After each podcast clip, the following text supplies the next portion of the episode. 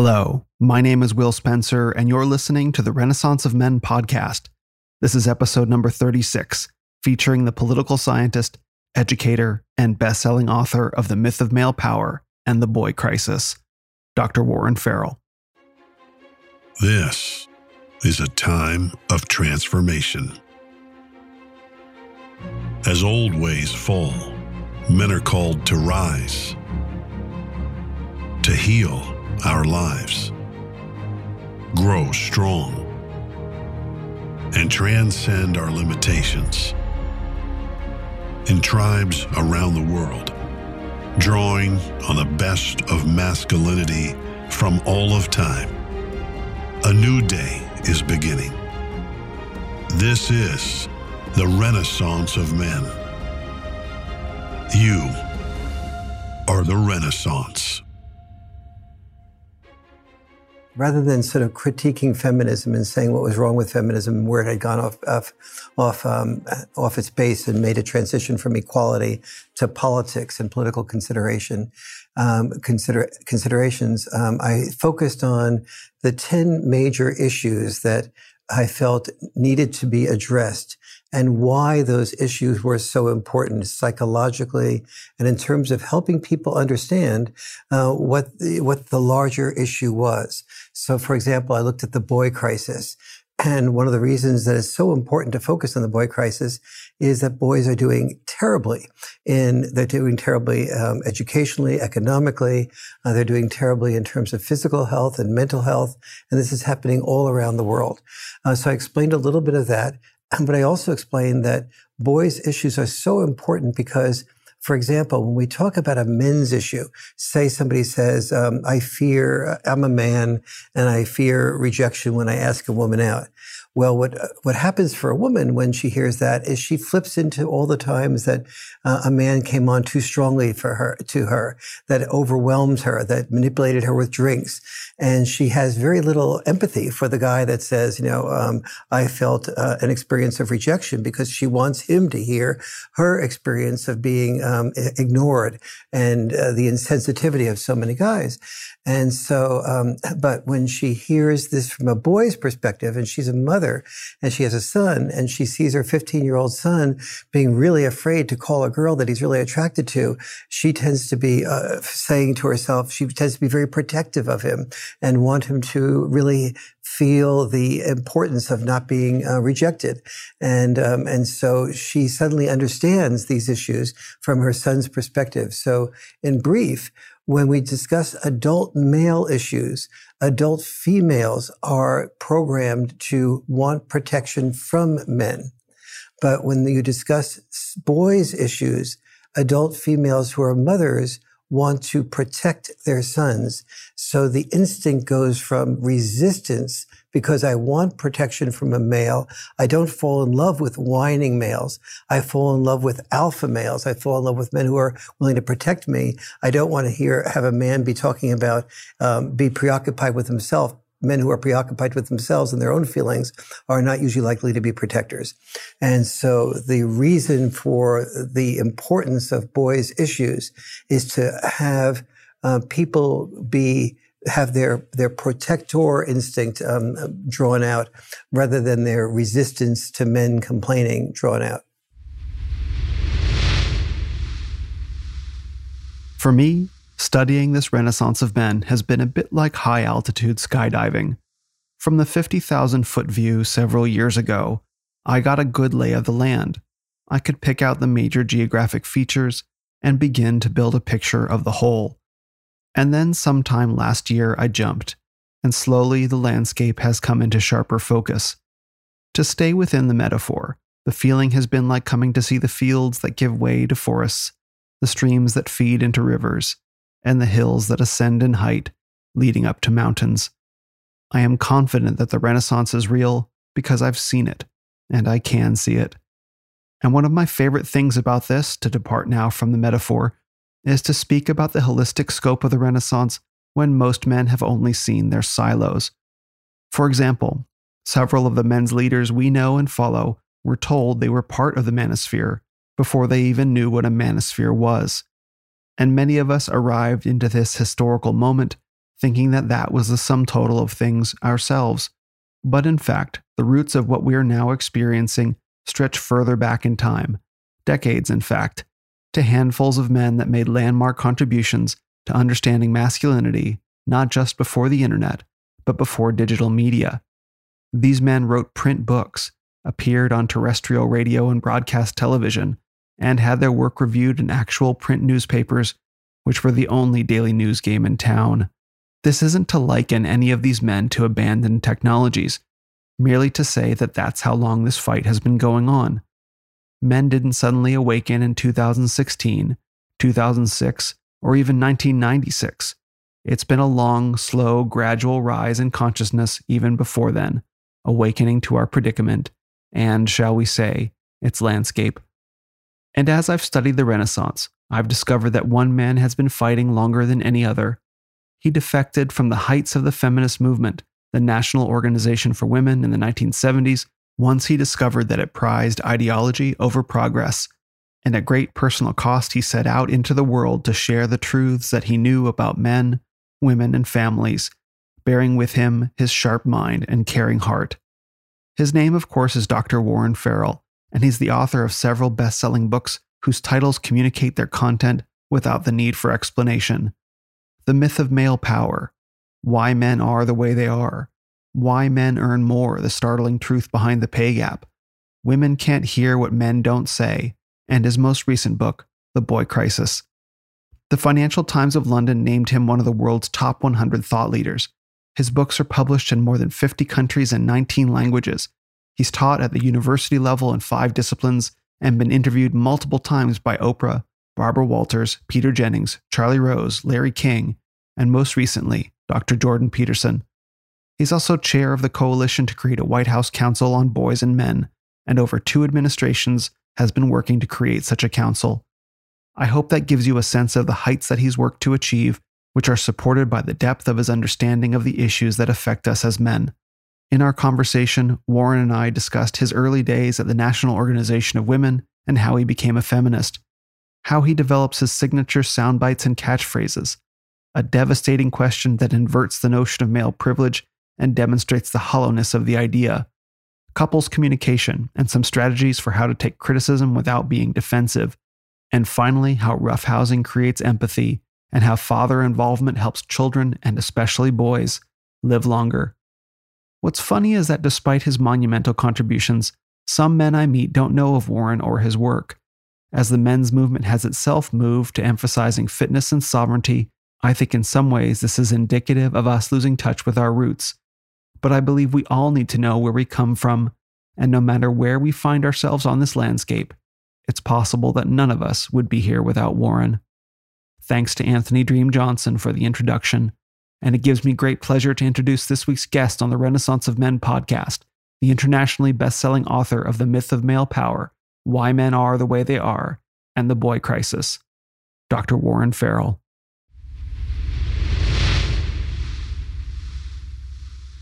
Dr. Farrell, thank you so much for joining me on the podcast today.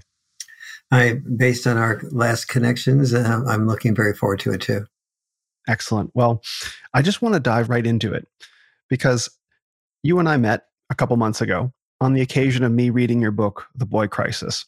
And as I read your book, I recognized that uh, there was so much more going on behind the scenes in your journey to create that book and your journey through feminism and then discovering uh, men's experience and writing about men's experience. And so, where I'd actually like to start is to go through your entire uh, collection of books and let men know about the many books that you've written and your whole journey through that world of discovery so we can lead into discussing uh, the boy crisis and its relevance to today.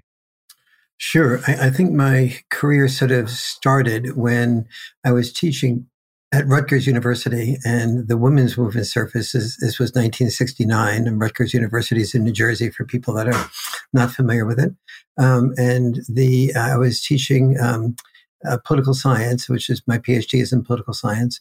And the um, and when the women's movement surfaced, I was I was thinking of it. This is the beginning of an evolutionary shift um, from gender roles as rigid roles of the past, where both sexes had rigid obligations, um, and this and uh, and this will give us more flexible obligations or flexible opportunities uh, for our, our, gender roles, and we'll no longer have to have women raising children and men raising money um, because survival, which was the dominant force, um, survival really um, allowed will allow us um, once once a country or a large group of people are able to master survival, then survival no longer survival needs no longer need to dominate them. And my father would say to me, um, you know, you you can't be an author because um, as a uh, if if you're an author, you are, are, highly unlikely to get a publisher, and if you can't get a publisher, you'll never find a wife.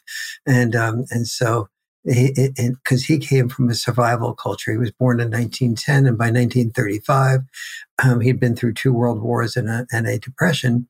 And so for him, earning money was what men were about. You didn't choose to do what you wanted to do. You choose what to do what you need to do. Uh, it was about obligations. It was about responsibility. The words rights. Uh, the word rights was was were not in his parents' uh, mentality. Um, they were um, uh, they were uh, they weren't in his parent they weren't in his parents' mentality. They weren't in his mentality. This, and they certainly weren't even even in my mother's mentality. And so, uh, from uh, so that was the beginning of um, the, the struggle I had to become even a writer to begin with. Um, but when the uh, when I was teaching at Rutgers and making some money, modest as a college professor's um, mm-hmm. uh, money is.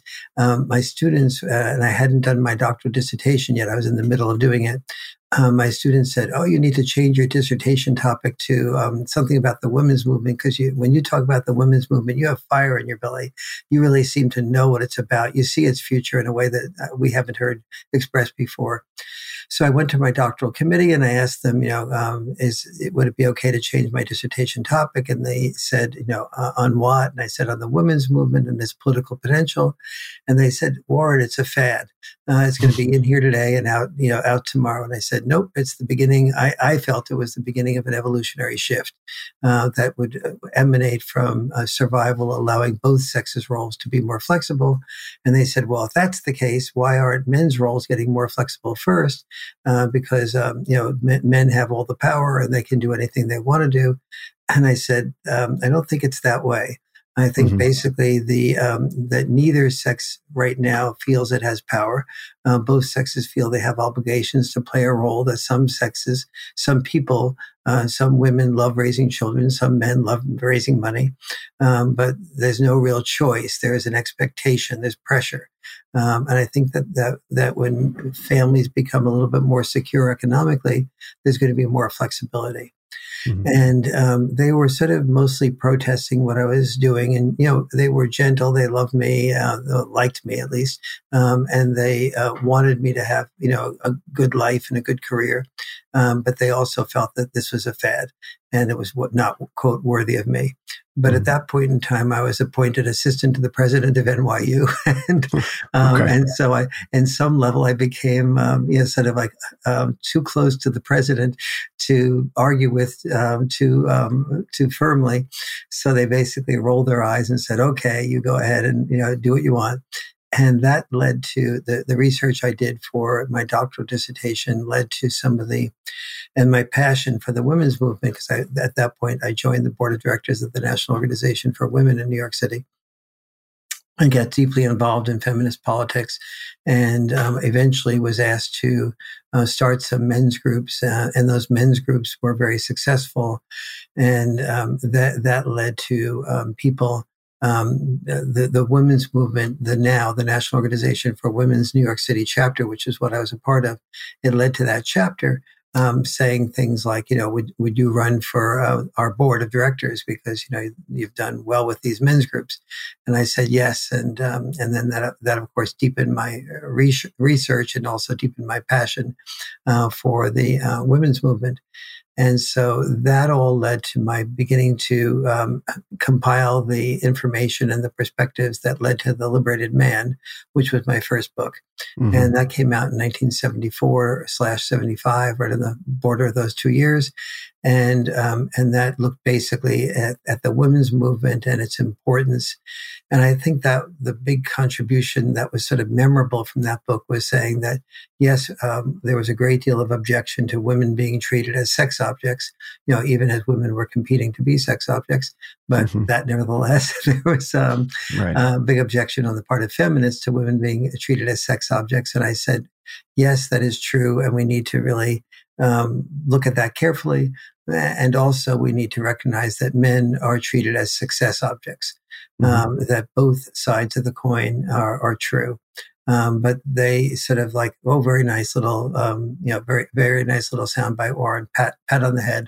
And you, are, you are good at the sound bites, by the way. Yeah, thank you very much. Um, what, what, I do, by the way, on the sound bites is I, I develop, you know, I, I, I do, first I do my research. Uh, then I see where that research leads. And then I try to um, do that research as deeply as I can, making sure all the sources are accurate and done really responsibly. Then I write it up in long form, and it's usually pretty convoluted. Then I try to simplify it, but keep the uh, the core accuracy of it. And then I see if I can develop the soundbite. So the soundbite is the last thing on my string of contributions. It's um, and it often requires many, many, um, uh, many trials and errors before I get a soundbite that I feel is exactly accurate, um, but at the same time really allows people to remember the point, they remember the starting point of what I want to say. Mm-hmm. And so I began to develop that with the liberated man. That that sort of art, I hope, art of um, you know of, of moving from uh, research to theory development to theory um, um, streamlining um, to theory documentation to uh, soundbite. Just real quick to that point, I just I just want to say the soundbite that you developed, uh, role mates versus soulmates, which I hope we'll get to when we discuss the myth of male power. I used that soundbite last night in a men's group that I was leading. And mm. that just that little phrase, or when you say sex objects versus success objects, those little phrases are so incredibly powerful to communicate the ideas in this minimum number of words that just lands instantly. You almost don't even have to unpack sex objects versus success objects. You can, and the linguistics of it are just, it just, it just stays with you. And so I just, that's one of the, the, the things that I love most about your writing is that comes across in all the books, that, that turn of phrase that you, to, to take really uh, complex, nuanced ideas and show both sides of them in opposition to each other. Mm, thank you very much. I really do work hard on that because I, you know, I feel like the job of an author, especially an author is also a, a change agent, is to um, a- allow people sort of a, a stepping stone um, from which they can sort of like capture the essential point, but then um, it's each stepping stone, each soundbite always has a great deal that can be built on it. Um, mm-hmm. It never stays, you know, if I say something like, role mate to soulmate. Um, and then the, the, which is the title of my uh, couples communication workshops. Um, I, um, it, as I develop what that's about, you can really see how role mates were what we had in the past. Soulmate is what we're reaching toward. Mm-hmm. And then the subtitle is the art and discipline of love.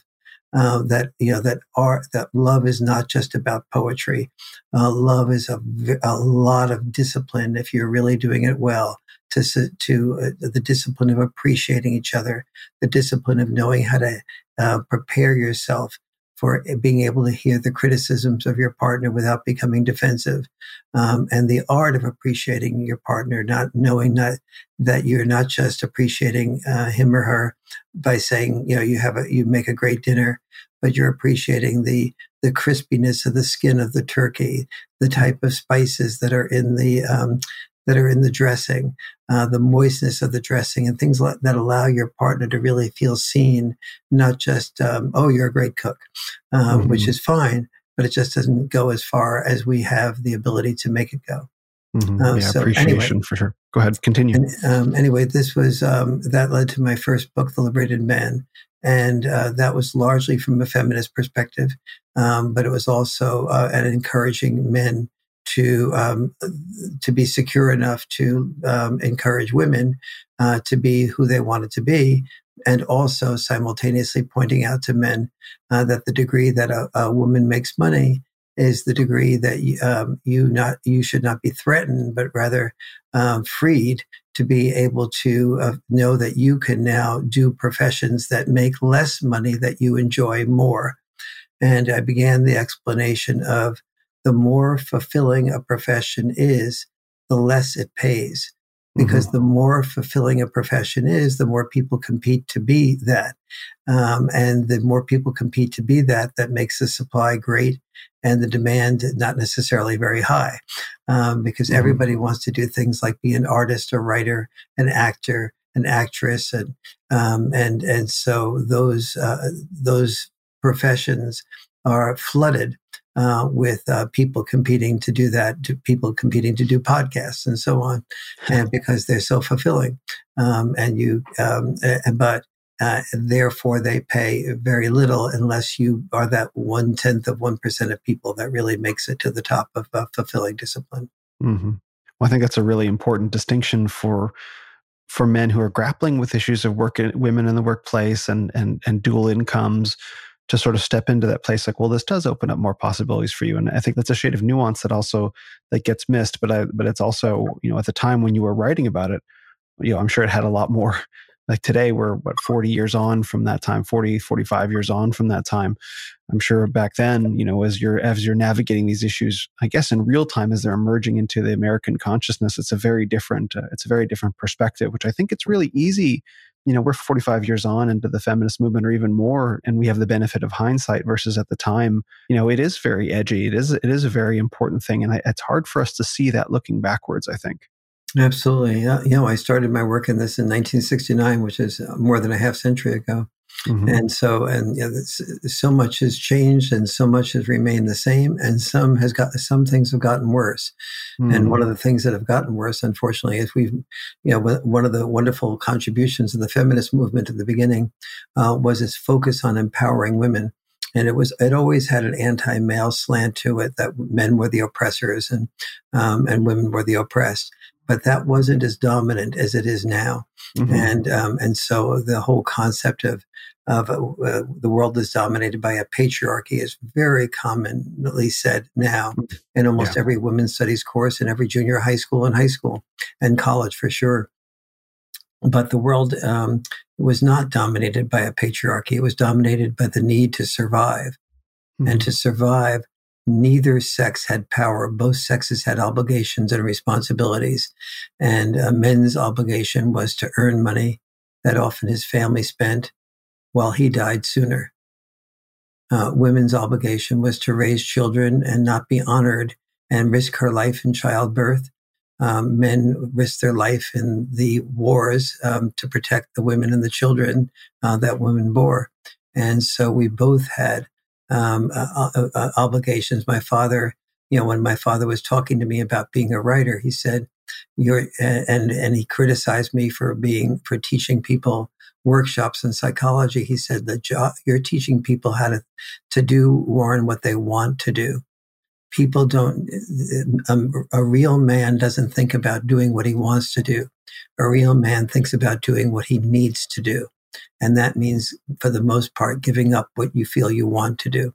And if you watch the series The Crown, that is very much the dialogue in the series The Crown, the dialogue between the people who um, accepted the crown as giving up their personal wants, needs, and desires, and doing what made the made the uh, uh the country of Great Britain f- seem like it was um, infallible, that it was godlike and God connected. Um, but in the process of doing that, no one could admit their faults, their fears, their uh, expressed feelings that were um, deviant, deviant from that would undermine the feeling of uh, of the crown as being almighty and um, and all and perfect and something to live up to. And so uh, these these are very um, very powerful themes that run deeply through multiple cultures and manifest in different ways. That is so important to know about in order to free yourself from the fact that you know the, we still today, and um, this is 2021. We're talking. We still have male only draft registration. If you have an 18 year old son, uh, you have a son that's required to register for the draft, and the possibility that some someday that we may need the, your um, uh, people for a war effort in larger numbers than we currently do, and then all your sons are registered, and they will be called upon but your daughters do not need to get registered. Your daughters, in, um, in order to get the privilege to vote, don't need to be anything but being a human being. A man who doesn't um, uh, uh, register for the draft um, is is not is will be put in prison. Um, he has a quarter million dollar fine. Uh, in 42 states, he won't even be able to get a driver's license. He won't be able to go to any colleges, college or university that has federal funding, and that's almost every college and university. Um, and so th- these are enormous responsibilities that men take on today, even even today, um, with that women do not take on. Um, and then we say men are the oppressors, men have male privilege. And if we wanted to really look at that carefully, we would just ask, okay, uh, if we, since we've been a country since um, 1789, uh, let's go ahead and for the next few hundred years, uh, will have only women um, fight uh, on, on, and be required to uh, register for the draft, and only and women will be the ones who will go to war at the 90s five percent level, and men will um, will stay home and be protected um, uh, from the enemies and take care of the children. And we can we can learn to love and be loved, and you can learn to kill and be killed. Uh, mm-hmm. We'll reverse roles, and then we, and if you did re- agree to reverse those roles, would you call that female privilege? That is a very good. That is a very good question. I, I you know, when if you really flip things upside down if you go through that thought experiment. You know how durable is this notion of privilege? What is it actually based on? Is it based on an actual critical observation of society or is it based on some um, i guess emotional processing of society versus looking at it rationally? Yes. I mean if we were to if i were to continue that and this is something that i uh, talk about um, I, I, have a whole section in a book called the myth of male power mm-hmm. um, that describes um, you know, if, if we were to reverse roles, uh, what would, and, and it was a, and the patriarchy, quote unquote, was designed to benefit men. Um, here is the way the patriarchy would look like. Um, mm. It would be women would really desire male sexuality, and males would be very resistant to being sexual, and women would have to pay the bill in order to get men to um, soften up and have some drinks and to be uh, open up to actually being um, come on to by the woman. And if the woman came on too quickly, we'd call her a sexual harasser or a date rapist. If mm. she didn't call, come on quickly enough, we'd call her a wimp um, and ignore her. Um, we we would be expected to re- reject her a few few times because when we rejected her, uh, this would help her, us decide how a woman handled rejection, and so it, so it would be functional for us to say no, and so and she would have to deal with the rejection after the rejection and the desiring of sexuality more than we desired sexuality, and paying for the bills that that um, that built the bridge uh, for us to be as receptive to sex as she was, and this is just one of a hundred you know roles that I reverse um, and ask people to think about which one has the privilege and which one has the power. Yeah, it's it's it's quite challenging to to think about these things because in some ways we're sort of I guess we're not really permitted to actually look at the really hard biological realities that separate the differences between men and women. For example, that uh, men going off into combat, men being drafted into war, and uh, and how that doesn't come from a desire to oppress women that comes from a desire to protect women. Because we don't want to be sending our women off to get blown to bits. That's something that that we don't technically want to be sending men off to do that either but if one of a, if one of the sexes has to do that let's have it let's have it be men.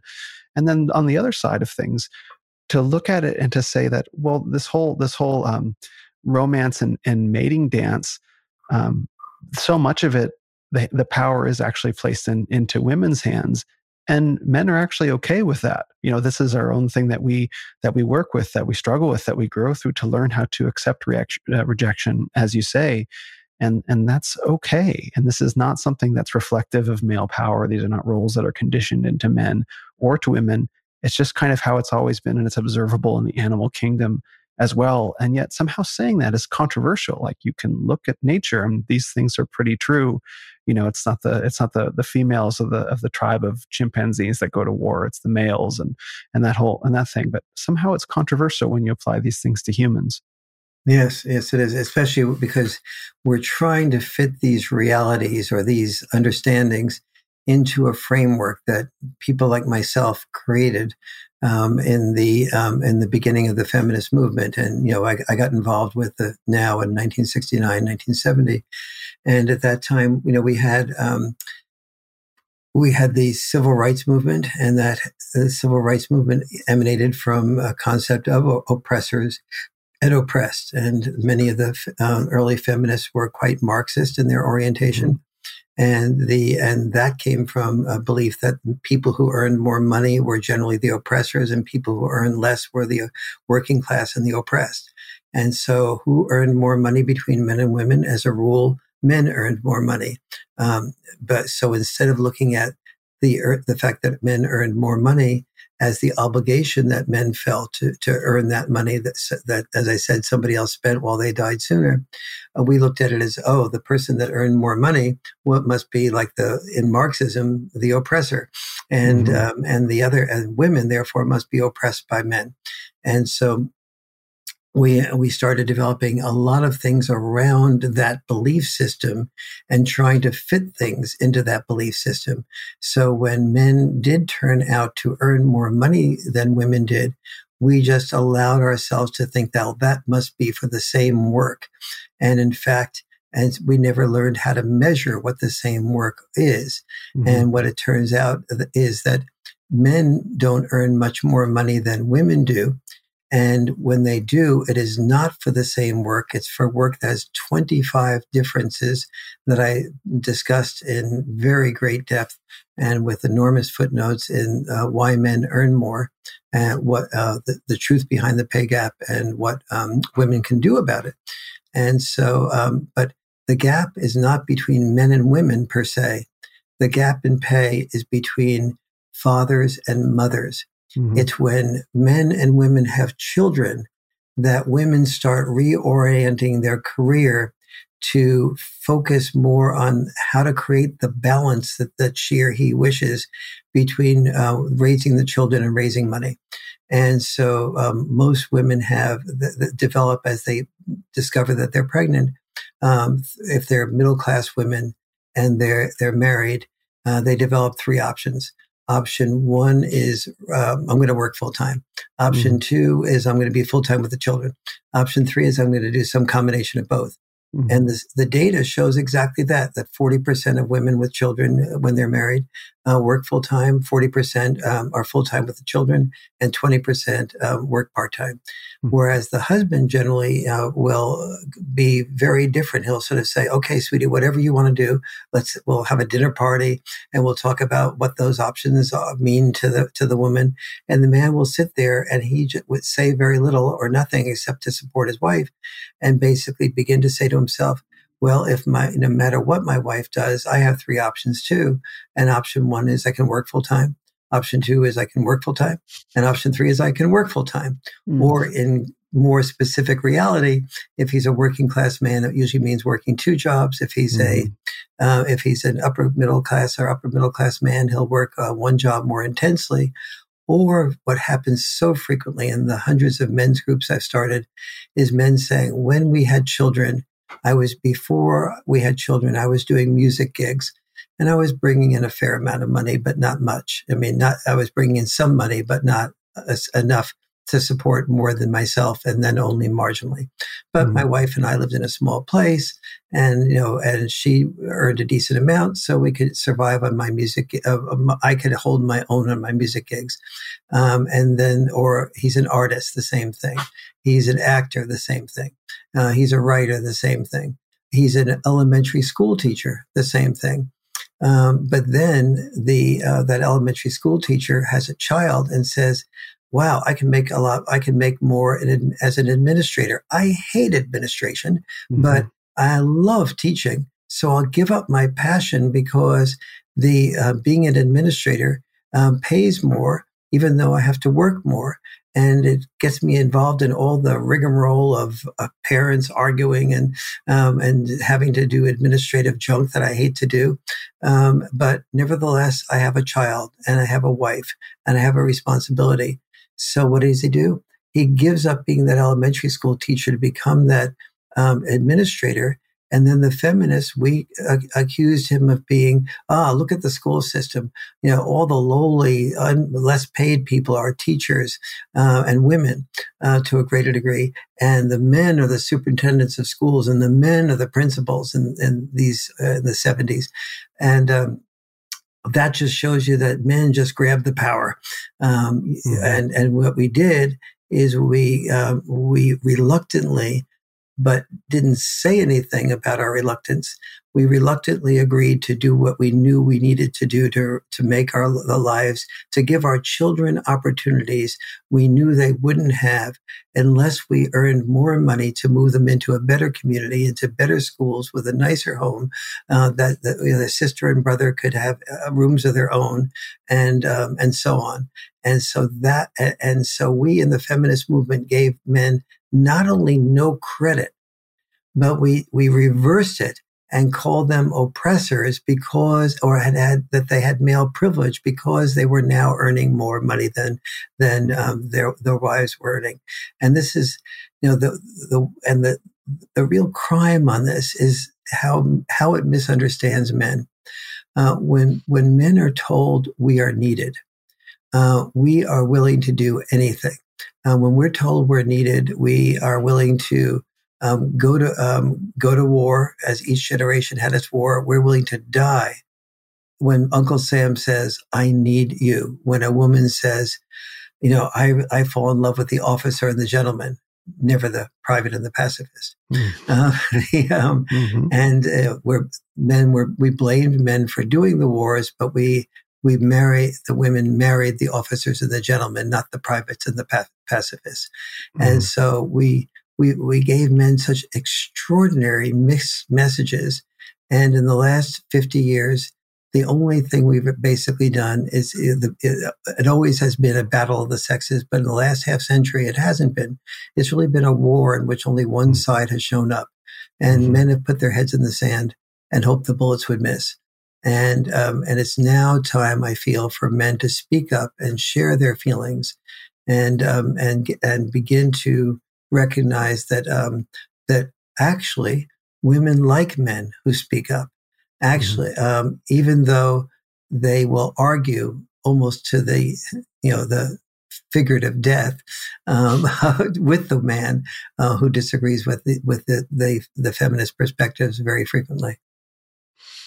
I've got a thousand questions, but I think the one that's uh, that's surfacing most is you, you use the word "we" um, when you describe we, the feminists. You know, set that set that mm-hmm. up, and and um, when you use that word, it just makes you wonder. You've developed these, I guess I would call them rhetorical frameworks, or or perhaps if we're speaking in the language of war, it's ideological weapons that have such incredible staying power this notion that men became the oppressors and women are the oppressed and somehow somehow though they're based on misunderstandings of reality potentially falsehoods or ideological viewpoint they have this really powerful sticking ability in our minds and i'm just curious since you were there at some of the inception of some of these ideas what do you think accounts for the for the power of these i guess we'll use weapons or ideas what what accounts for the way that they just they seem to have stayed with us and we have such trouble deprogramming ourselves from them, I suppose, ideal uh, individually and collectively.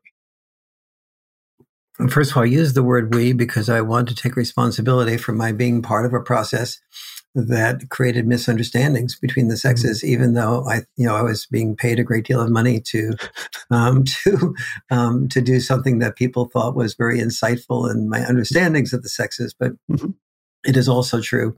You know, they started some 300 men's groups and it didn't take too long for me to, as I started listening to the men as opposed to lecturing to the men, mm-hmm. um, I, I, I, started hearing a different perspective. And as I started to introduce that perspective to my largely feminist audiences, the um, I got less and less, uh, fewer and fewer standing ovations, um, fewer and fewer invitations to uh, new speaking engagements. When I first started speaking, um, my I think my average number of references that I would receive after speaking engagements was about five more references, mm-hmm. um, and so um, I, and fortunately I built a fairly decent income over those years that I was able to use to sustain myself when I lost all my speaking engagements, um, and mm-hmm. because I started to integrate uh, the feelings and fears that men had as well.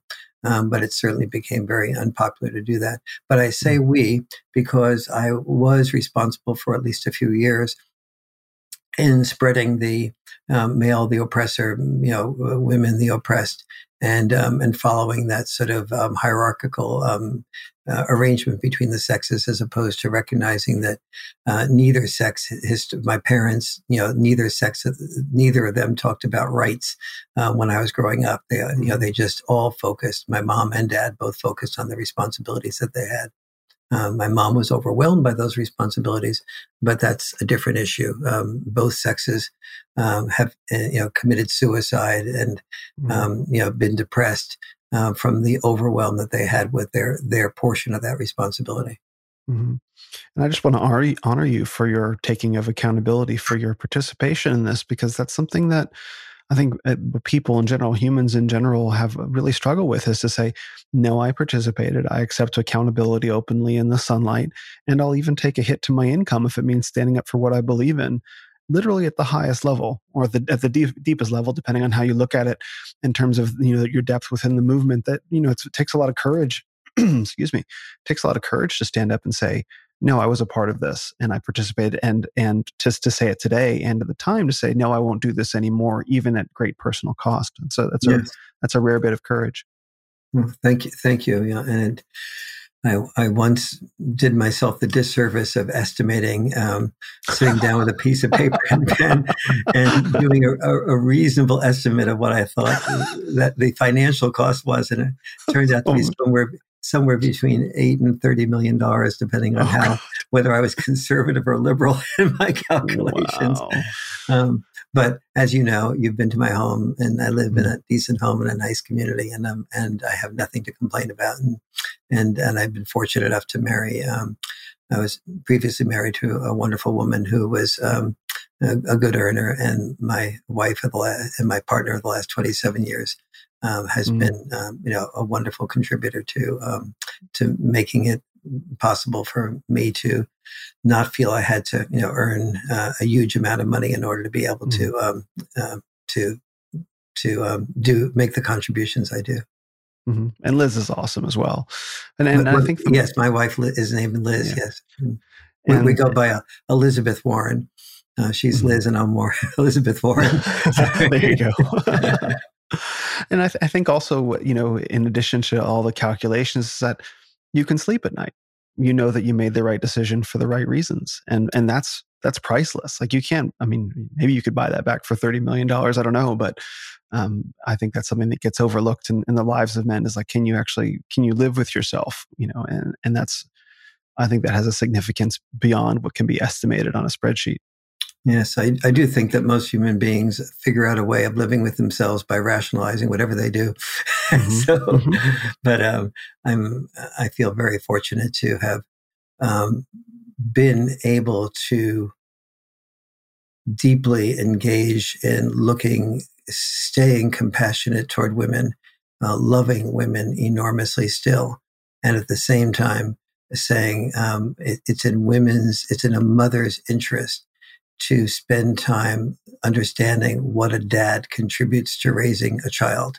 And because when she understands the, you know, the nine or 10 differences between dad style and mom style, um, that um, she can then see, uh, and he, then he feels valued and needed as a dad. When men feel valued and needed, we come to bat. Um, and when a, a, man comes to bat and takes responsibility for raising the child fully, uh, all the burden is not on a woman. When I dated between um, marriages, uh, there was a period of time that I was single, and almost every woman I dated was a mother. And the word that was used most frequently was the word overwhelm. Mm-hmm. Um, and almost all single moms feel overwhelmed. And particularly working single moms feel like they don't do what they could do at work. And that makes them down on themselves. And they don't do what they could do with their children. And that makes them feel guilty. And so that's really a very, um, and, and that's a price that women do not have to pay if men in the society are stepping up to be fully involved dads. But men will not step up to be fully involved dads if they're disrespected all the time. And the mother feels that, um, oh, um, he's uh, my the, my husband, the father of my children, uh, just let the uh, this my son or daughter go to the playground, and, um, and, and and they didn't stay with them at the playground. They went back and watched their football game or whatever, um, and that just goes to show you they care more about football, let's say, um, mm-hmm. or the basketball playoffs than they do about the children. I can't trust it, as opposed to saying, what was your rationale in letting our nine-year-old child be unprotected by, the, on the playground while she or he was seeking to play basketball, pickup game of basketball? And the dad will often say, um, I wanted them to um, be able to make decisions on their own. Um, I didn't. If, if, you overprotect somebody, uh, then you um, during their growing up years, then when they're on their own, they will enter the world that is much tougher than than we are as parents. They'll enter that world unprotected, um, knowing never knowing how to protect themselves, no, never knowing how to think for themselves. If my child comes back from the playground with a black eye, um, I want to be able to talk with my child about, you know, what were the red flags that you saw? Was there some older child, uh, older older kid um, bullying people around? Uh, when it, when it came to fouling each other? Did did that did that did the older kids just foul each other without any consideration?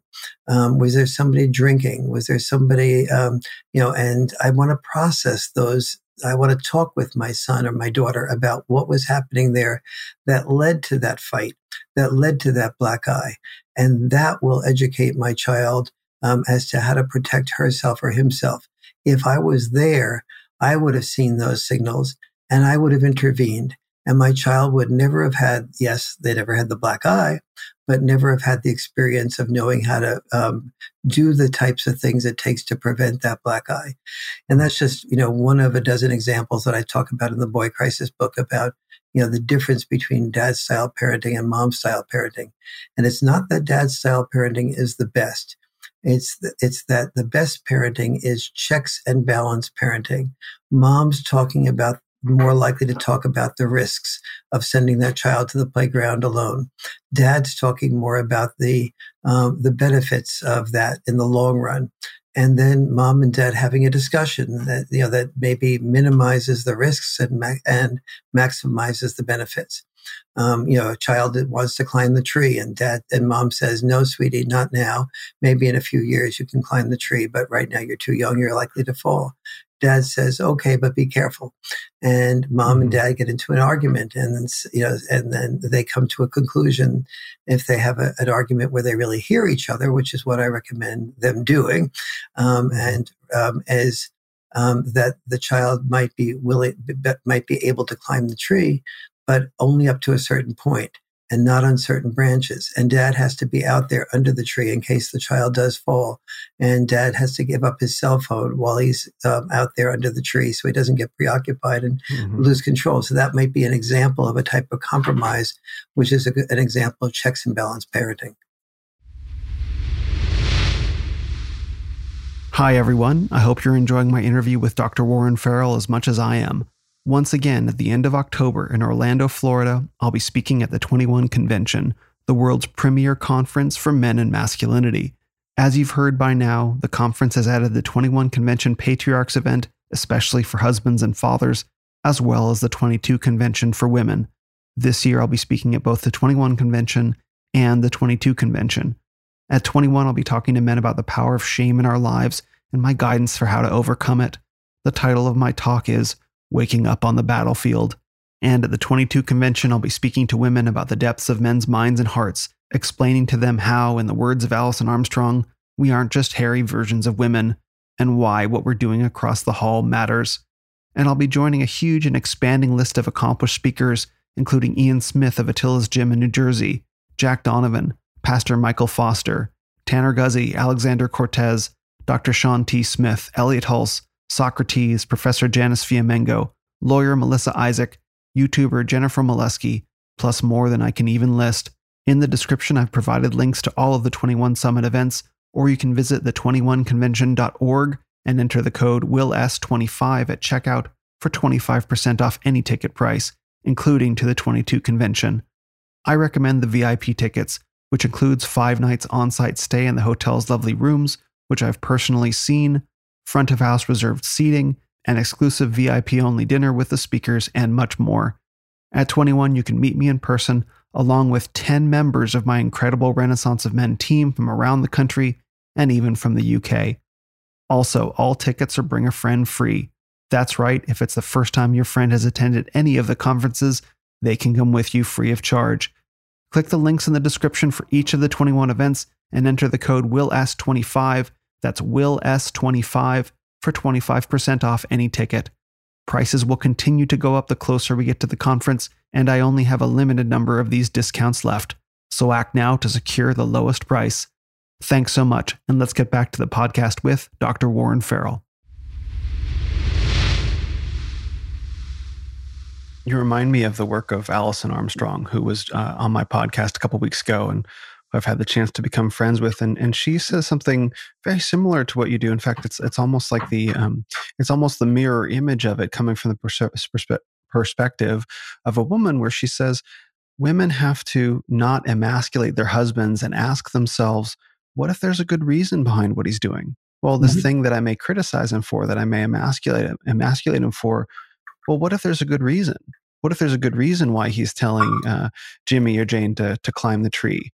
You know to to learn that resilience to to you know to confront that fear instead of the default perspective uh, that it seems that many women or perhaps many mothers have in in uh, you know we'll say in being generous in, in, their protective nature saying oh no we can't let the child do that and, and dad is default wrong. It's like well no get get curious. Ask mm-hmm. like well what if there's a good reason and don't and don't cut them off at the knees so to speak by default? Like ask and understand that your parenting styles they're designed to work in cooperation with each other, not one dominate over the other. And so we see the return of the Marxist idea of, you know, oppressor just in the home. And so we have to, you know, overthrow the oppressor even in the own home, which is seems to me to be profoundly destructive.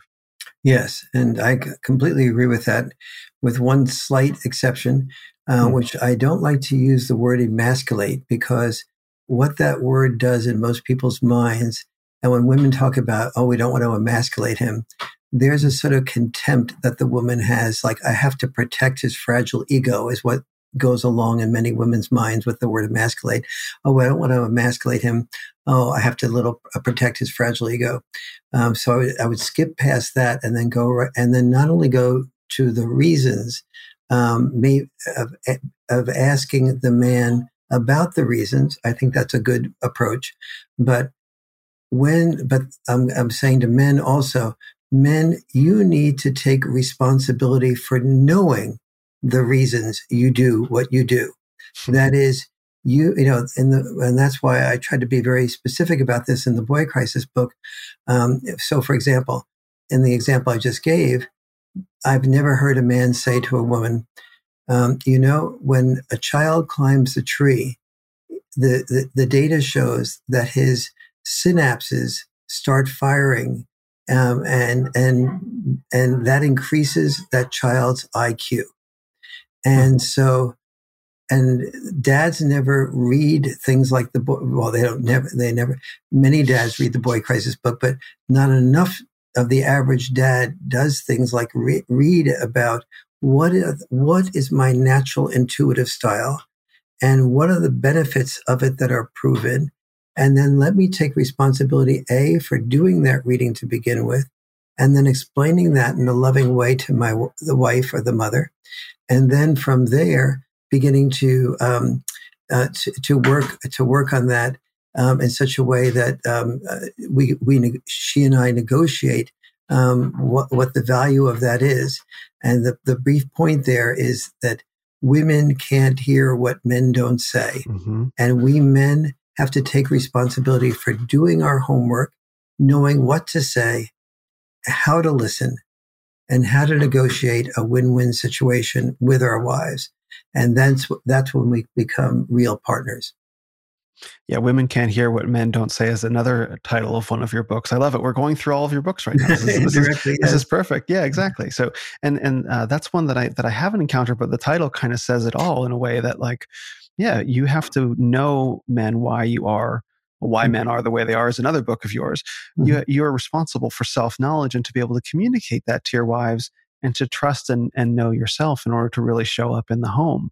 Yes. And uh, I think and, and this is the really this is what i love about your work is that it it, it has this really great sense of nuance and, and threading this needle between you are encouraging to men and supportive of men and obviously very pro men without becoming anti women you know mm-hmm. with with being very loving and very caring and that comes across in your writing for both men and women equally and i think that's mm-hmm. very powerful because it's it can be very difficult to strike that balance in a way that's a, that I, I guess we would say is appealing to both to both sexes and you do that very well Thank you. Yeah, for me, I, I genuinely feel that um, when only one sex wins, both sexes lose. And you know, mm-hmm. we're we're really all in the same family boat. And um, you know what what what my relationship with uh, uh, my wife is is is about love. And so I want to mm-hmm. I want to.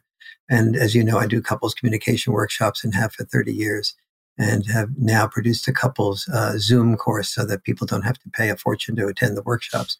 Mm-hmm. And so, um, and that's, you know, if, if anyone listening is interested in that, um, you know, just email me at warren at warrenfarrell.com and um, I'll, you know, give you more information about the Zoom course. But it's a, it's a way to, um, to allow people to have a whole course about what they can do to hear each other more effectively uh, without, um, without paying the type of price you'd pay for a therapist to do that. Mm-hmm. What sort of things do you typically encounter in these communication courses? Like the the top three themes that you see that you see couples struggling with. The the single biggest problem for almost all couples is our inability to handle personal criticism without becoming defensive. Mm-hmm. That's the I'd say the Achilles heel of almost all human beings is our inability to handle personal criticism without becoming defensive. Mm-hmm. And so, uh, active listening was designed to help the person with the complaint feel heard. However, it's biologically natural to be defensive. And the person who um, is hearing criticism, um, if, if something isn't done to do a workaround to that biologically natural propensity to be defensive, then the person who's uh, that person who's hearing the criticism can repeat the criticism, but inside of themselves, they're feeling angry and defensive. Um, that's doesn't that's that's that's doesn't help. And people, when they have act, when they've learned active listening, they do it quite well with a therapist, but they almost never do it on their own. And mm-hmm. so, what the work I do in in the Role Mate to Soulmate um, couples communication course, the work I do is designed to um, be to do a, have a conflict free zone 166 hours a week. And during that 166 hours a week, um, I teach people how to sustain that conflict free zone because conflicts, because criticisms and um, will come up and I try and I teach people how to prevent those from um, going from criticism to, to conflict. Um, and then, but in that other two hours a week, I teach people how to do a caring and sharing time.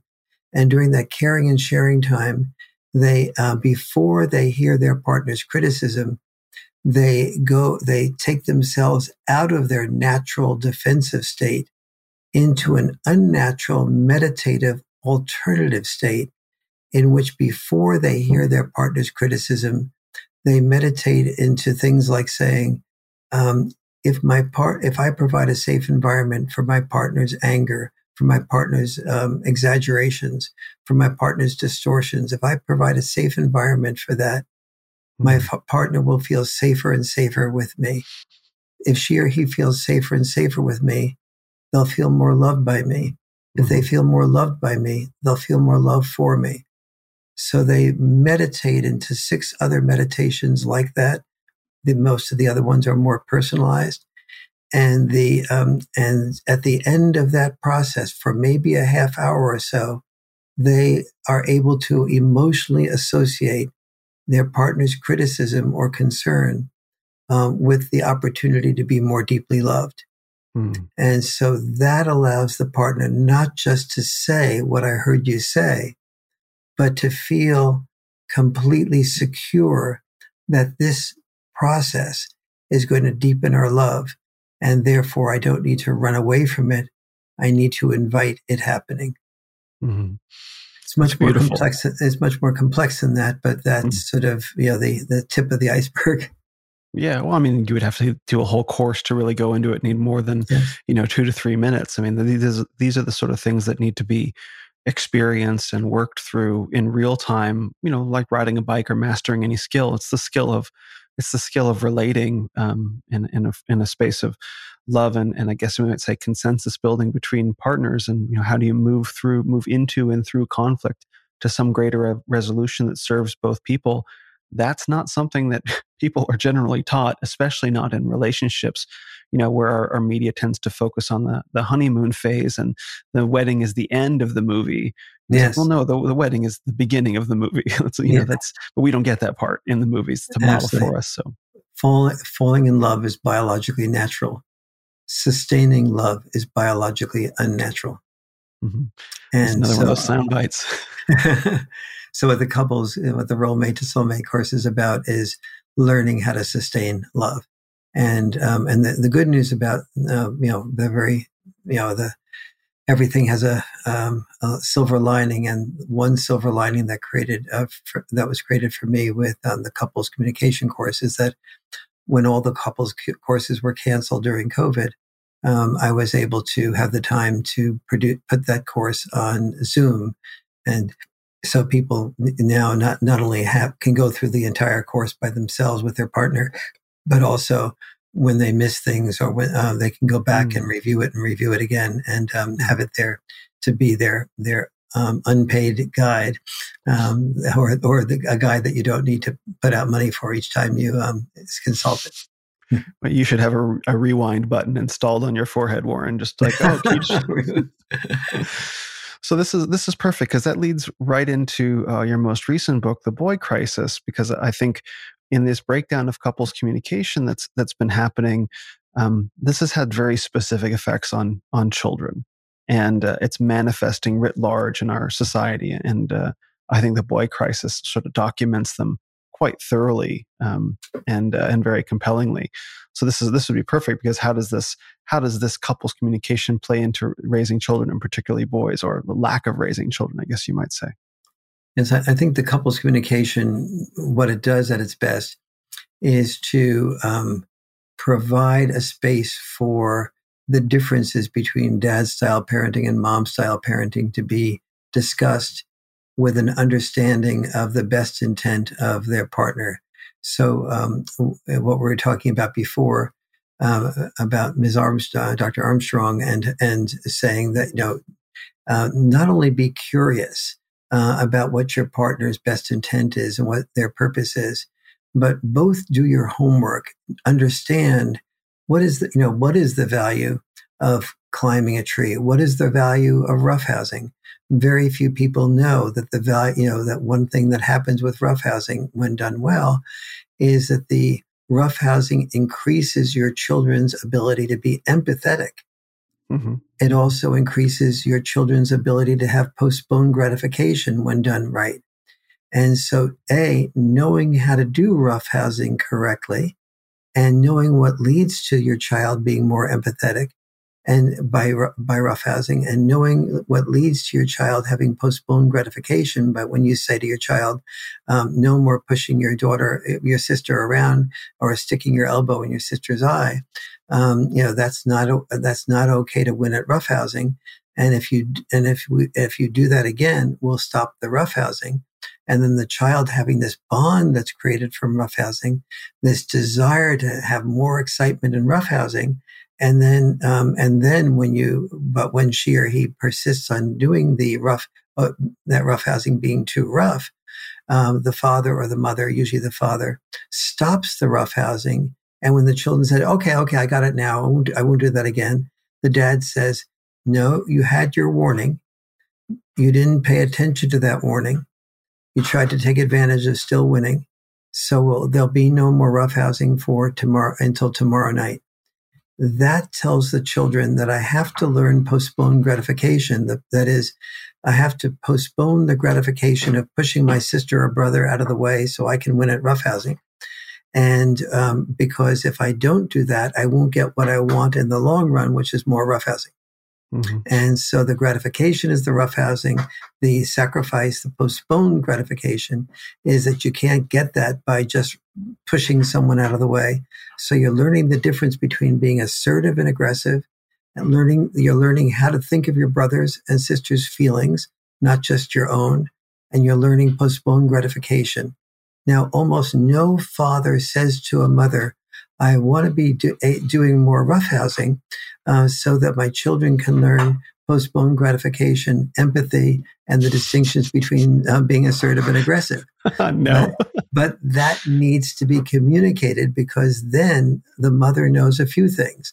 One is you've really done some your homework, you've really done some thinking about it, you really care about the children, and you're worth paying attention to, mm-hmm. uh, not just not just what the mother is inclined to think, which is, um, you know, here's one more child I have to monitor. Mm-hmm.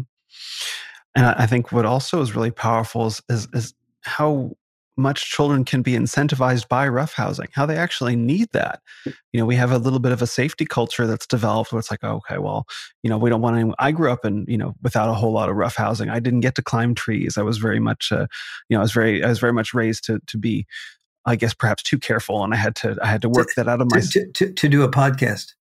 Yes, exactly. I was raised. To, I was. I was raised to podcast. Born to podcast. So, so but, I mean, but children really do long for that with their fathers, and they really do long for that kind of connection. And it's so counterintuitive, but it, but in a way, it isn't. That that that does actually teach kids empathy and boundaries and how to recognize the other in terms of one's own free expression. But you're right. A father would never say that. Like, oh, honey, I'm teaching the kids this. It's like but a yeah. father w- might know that on some level, but not t- on some level, but not be able to articulate it. Yes, most that. fathers just sort of sense that the kids love it, and it creates mm-hmm. a bond with the kids, and that that bond allows them to have more leverage in doing other sort of forms of discipline or instructions and so on. And that's about as far as most fathers thinking goes on that issue.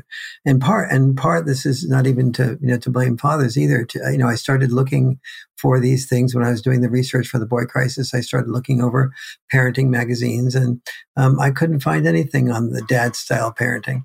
Um, and mm-hmm. so, and certainly not anything on you know the connection between roughhousing and, and the development of empathy um, and you know i'm a scientist and if, if, i don't find the science behind that i'm not going to say it um, mm-hmm. you know unless i tell you in the in the boy crisis book that it's you know this is my intuition or something like that i'll put mm-hmm, it sure. at that level um, but the um, but these are things that that you know that so I'm not blaming dads for not knowing this because you know um, dads can't hear what you know the, the media doesn't say, mm-hmm. and so um, and so the reason I found the Boy Crisis book so necessary to write is basically it's a you know a 400 page book filled with things that um, that are not uh, in the uh, everyday media, um, things that I feel that will really help deepen the communication or the, what I call the checks and balance parenting between mothers and fathers. Mm-hmm. I wonder if you could speak just really quickly about uh, dad brain, because I think that was also a very powerful point of the book about what happens to fathers' minds and, and bodies really as they become as they move from men into fatherhood. I suppose. Yes, we, we did know before I um, did the research for the Boy Crisis book that when men get married, that their testosterone level goes down and their estrogen level goes up, which is probably a biological thing to you know to to make it more a little bit less likely that men will want to have affairs and will be able to you know be involved with the family. What we didn't know is that when a child, a new child is born, that there is uh, something that that can briefly be called a dad brain. Is a whole nest of neurons that run parallel to the nest of neurons that that is uh, associated with the motherhood instinct. That when a dad sees a baby born, uh, begin to all connect in a way that is an equivalent to the motherhood instinct, a sort of fatherhood instinct. It actually, uh, th- there's the inactive, dormant uh, neurons um, begin to fire, and a dad brain, what could be called a dad brain, develops. Now, that dad brain develops a little bit if the dad interprets the um, the his responsibilities when the child is born as working harder at work and experience what experiencing what I call the father's catch twenty two, uh, which is the father feeling he needs to love the family by being away from the love of his family. If he feels that the birth of the child creates more obligation to work, there's only a minimal development of the dad brain. However, if his, if the child's, if the dad's interpretation of that child being born is that I want to be fully involved in that child's growth, development, and nurturance, yes, I'll work. Um, but that's not the only thing I'm going to do. I'm going to be home early. I'm going to, I'm, I'm not going to, my father refused a number of promotions. So he could, he did not, so he did not have to work so much and be away from us so much. Um, and so, and, and so if the father takes that type of attitude toward his child, then that dad brain develops very actively, very fully. And those are, you know, some, it's one of the types of things, you know, there's so much science in the boy crisis book that I had no idea was true. I, I had no idea that, that at the age of nine and a half, the degree to which a child has a father involved is the degree to which the telomeres of a child, uh, the telomeres are the are inside of every cell, and telomeres have thousands of little um, subcells in them that um, that that develop that prevent you from getting cancer or diabetes or other diseases, heart attacks. And um, and the longer they are, the that's the single biggest predictor. The length of your telomeres is the single biggest predictor of the length of time that you will live by the age of nine and a half, we can already make that prediction. What I didn't know is that the that children with a significant amount of father involvement have telomeres that are forty percent, um, sorry, um, fourteen percent longer mm-hmm. than children who do not have significant amount of father involvement at the age of nine and a half. However, I got that forty percent figure from the fact that males who have father involvement their their telomere, telomeres are then again 40% longer than the females uh, increase mm. in telomeres. And so father's involvement is important to both sexes on the telomere level at the 14% level of increasing the size of the telomeres. But for boys, 40% even more than it is for girls. And that's mm. really a perfect metaphor for the importance of father involvement in childhood development at a level that I had no idea was true before I started doing the research for the boy crisis. It's so it's so fundamental, even down to the the root biological level, at our most yes. you know yes. fundamental. The, the interconnection between our minds, our behaviors, and how our body responds is one of the most fascinating things that science is beginning to uncover um, and, and, and it's the reason that every social scientist needs to be as much of a scientist as social. Um, and you know, we need to, we need to really understand both. I want to be sensitive to your time because you've been very mm-hmm. generous to speak with me today. But I wonder if you would indulge me just one more question. Yes. And I would like to, I'd like to hear you speak a bit about father warriors because it's a concept that you bring up, I believe, in the boy crisis, and I think that is so important to help men understand how, you know, you don't have to make a choice. In fact, I was just talking to my my friend Jonathan, who became a new father a couple weeks mm-hmm. ago, about the the difference in paths between you know uh, the, the householder and the warrior as it was framed mm-hmm. to me in, in, some readings that I had done. And I was ex- explaining to him, like, no, you can actually put those two together, and we kind of have to in the concept of the father warrior, which I got from you. So I wonder if you could speak about that, please. Yes, um, when I did the Boy Crisis book, I um, spoke at the, um, I briefed the White House on, on the book and um, and talked with them about developing a father warrior program, which they never did, um, but they were excited about it and short of putting it into uh, action. And the concept of a father warrior program is that uh, uh when we told boys to be warriors at war, to risk their lives to kill and be killed. Boys stepped up, being willing to be disposable as part of masculinity. At the core, de- the core definitional, the core defining characteristic of masculinity is the is the willingness to be disposable on behalf of your country and or a willingness to be disposable on behalf of your family, taking the, all that almost all the hazardous jobs and 93% of the workplace deaths being um, uh, happening to, to, to males. And so that's um, and so we've always defined warrior in that way. But today, um, in order to be a full time dad or be open to being a full time dad, you really have to be a warrior to fight all the prejudices in the culture about, oh, he's a full time dad. Maybe he's not even um, able to work. Um, maybe he's sort of just lazy. Um, and whereas a full time mom does not get that response.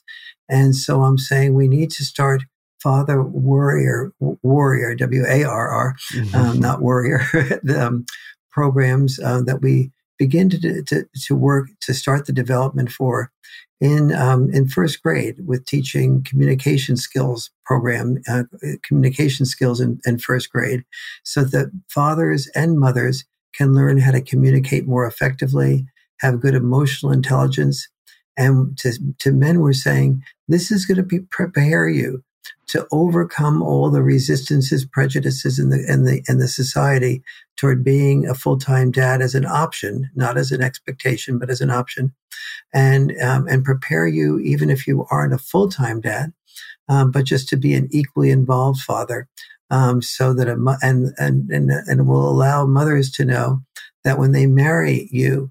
Uh, that this is a man that is prepared both emotionally in terms of his emotional intelligence, his communication skills, and his attitude that fathers are needed. That the single, um, when I did the research for the boy crisis, I started out with 10 uh, causes of the boy crisis. I found out that by far and away the largest cause of the boy crisis was that uh, was dad deprivation. That basically the boy crisis resides where dads do not reside. Mm-hmm. And so as I saw all the things that evolved out of that, boys without dads were far more likely to commit crimes, far more likely to be the school shooters, far more likely to be the mass shooters, far more likely to join ISIS, far more likely to be suicidal, far more likely to commit homicide, far more likely to take drugs, far more likely to be addicted to video games, to be addicted to porn, uh, to be addicted to op- opioids, to be addicted to alcohol. Uh, the things that this society falls apart on 50 and not more than 50 different developmental levels uh, I saw were more related to dad deprivation than any other single thing. And so, f- what the Father Warrior program would be about is helping boys and school fathers and schools and mothers understand that it's not just wonderful to have a dad. It is really essential to have a balance between mothering and fathering. And so much of your contributions over the past 40 years to men and masculinity have been exactly about that. Thank you. Been a wonderful talking with you. You just you ask great questions and then you listen so attentively. It's really a pleasure. Oh, thank you, Warren. I really appreciate that. Um, uh, uh, where can men go to find out more about you and what you do? Well, I'd say probably the best thing to do is just to like go to Amazon, look up the Boy Crisis. That's probably the least expensive place to get it. If mm-hmm. you're, um, if you, if money is not an issue, go to a, a support your local bookstore or pick it up there. Uh, that's probably a good place to start in my work. If you're if you've read The Boy Crisis, I'd say the second thing that I would recommend to you is get in, deeply involved in the myth of male power. Uh, but as you go through the myth of male power, really um, make sure you listen to women rather than just talk to them about the content of the myth of male power. Um, otherwise, you will be alienating uh, rather than uh, really deepening your love. And that's really what life um, is about. Hmm. And you're working on an update to that book, uh, a new edition, correct? I am. I'm working on a book. Uh, I'll probably call the new book um, "The Paradox of Male Power," but mm. it hmm. probably will not be out till 2023. So, um, but and you know the the essential ingredients will be the same as is in the myth of male power, but the uh, I'll just be updating it with chapters like, um, you know, um, what's new since 92, that type of thing. Here's that soundbite again.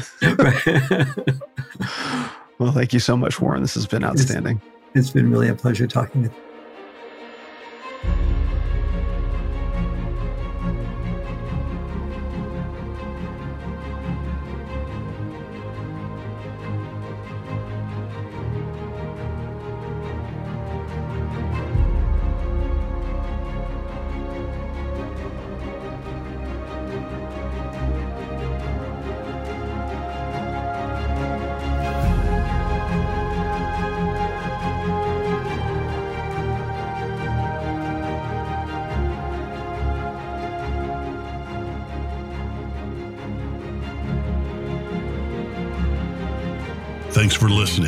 This episode of the Renaissance of Men podcast.